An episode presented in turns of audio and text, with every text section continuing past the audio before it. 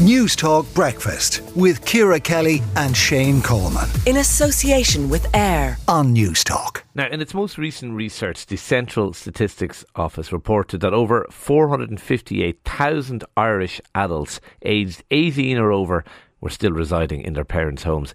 This comes as a result of a range of circumstances, particularly, I suppose, the uh, housing crisis. Is it healthy, though, for the young adults? Or more importantly, for their parents. Uh, Jill Hines, education and parenting consultant and author of Later, A Guide to Parenting a Young Adult, joins us now. Uh, Jill, this like I said, obviously there are reasons, and, and there'll be good reasons at times for, for young adults living at home. But in a general sense, is it a good idea?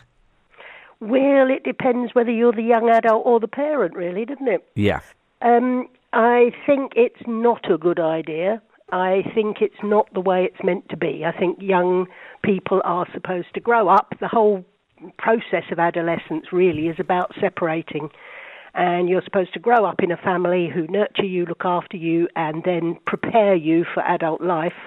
And then you go Leave through a nest. period of going, no, I don't like you, and you move out. And then you become friends with your parents. Yeah. Now there'll be young people listening. It's like, well, you know, I went to college at seventeen. Uh, Mm-hmm. Had to leave home. Didn't really want to. I think, if I was being totally honest at that stage, but I had to do it and like gain independence, and it was great. Uh, There'll be a lot of young people listening today saying, "I would love to do that. I would love Yeah. to have my own place, but I just can't. I can't afford it." Yeah, there are, but I think it's it's uh, in part it's a mindset. I've met an awful lot of young people who say I can't afford it, who probably, if they made different choices, could afford something. Um, if if what you want is to have the same kind of standard as li- of living that you're having at home, that's probably not going to happen. But if you're prepared to, you know, share with a few people, uh, have to, um, you know, kick the radiator to get it to start in the morning, um, and maybe not have quite so much Yeah, space, interesting. and maybe not live in quite such a nice part of the town. Um, a lot of those people probably could make those choices because an You- awful you're- lot do. You're you're straying into dangerous territory here. Are you suggesting that maybe some of our young adults are a little overindulged? Oh, I wouldn't dream of saying that. yes. you are. Um, I think it's not that they're overindulged. I think they're lucky. You know, let's face it, they're lucky. And there is an awful lot of young people who would love to have those kind of choices, you know, who don't have those kind of choices because they have to get on and do.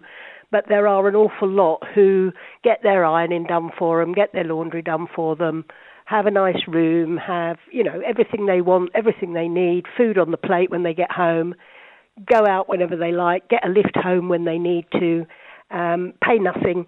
And, you know, why would they move out? They'll only move out if they can get something as good as they've got. And most people don't get that until they're quite a lot older. And why is it a problem if they if they do stay at home uh, for long periods and, and get looked after, get their ironing done, get their cooking done, and so on? Why uh, why is that a problem?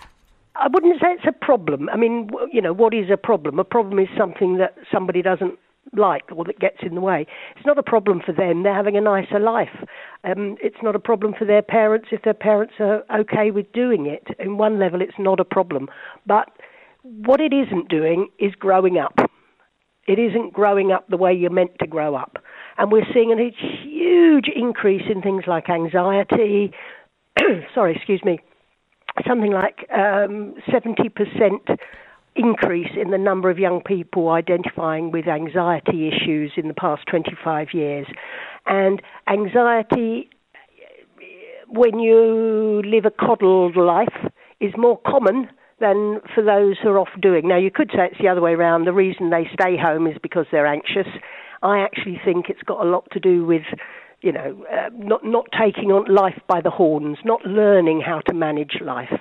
The years between sort of 14 and 25, the adolescent years when our brains changing massively day by day by day by day, is when we're supposed to start taking those independent steps. And if we don't, the world can seem a very scary place because we haven't learnt to understand it or to walk through it or to, you know, to, to do our thing. We don't know how to manage the world. And the longer you stay in a, in a cosseted environment, the less of that very important period of growth you're experiencing the world. Jill Hines, education and parenting consultant and author of Later, a guide to parenting a young adult.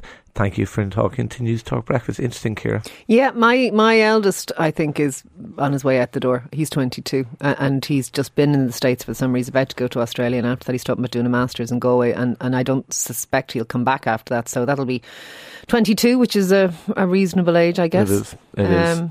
Yeah, okay. Let us know what you think, folks. Uh, five three one six. Do you think it's a choice, uh, or do you think just circumstances and, and the housing crisis means there is no choice? Yeah. Or, or like Jill, do you think maybe if young people are willing to put up with a little more discomfort, that it might be reasonable and and doable? Uh, five three one six at a cost of thirty cents.